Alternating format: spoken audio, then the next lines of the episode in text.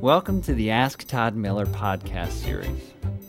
Todd Miller is a nationally recognized roofing expert with over 25 years of experience in manufacturing, construction, and installation of metal roofs for home and commercial applications. Todd has the insight and in depth knowledge to answer all your roofing questions. To ask Todd Miller, go to asktoddmiller.com where you can submit your questions. And now, here's metal roofing expert Todd Miller. Today, I want to talk about how do you oversee the contractor who is putting a new roof on your home. Well, one of the things I want to caution homeowners is that uh, even though they may think they're doing the right thing by standing over their uh, installation crews uh, back and watching their every move, they probably are actually working against their best interest if they do that because a, a crew that uh, feels pressured uh, or feels like their every move is being watched is actually going to do everything they can to speed up the installation and get on to the next job because they don't necessarily like that kind of tight oversight.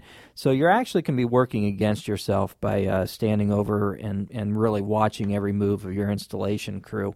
However, do you want to make sure it's installed properly? Absolutely. So, uh, my advice is always learn as much as you can about the roof system that you've chosen that's going to be installed on your roof. Learn as much as you can about it. Um, if you can, get installation instructions, um, read through them, and just, you know, every once in a while, or maybe at the end of every day, take a look at the roof installation from the ground and if you see anything that you question the next day, bring it to the attention of the crew and just ask them for some explanation of it. Keep in mind, though, there's always more than one way to skin a cat.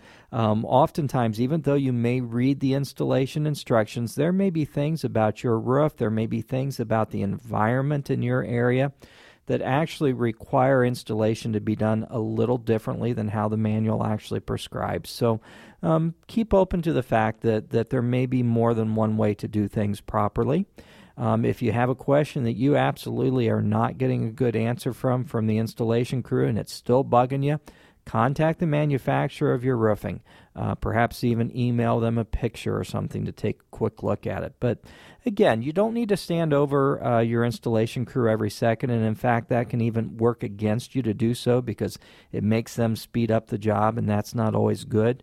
But by the same token, be a wise consumer, keep an eye on what's going on.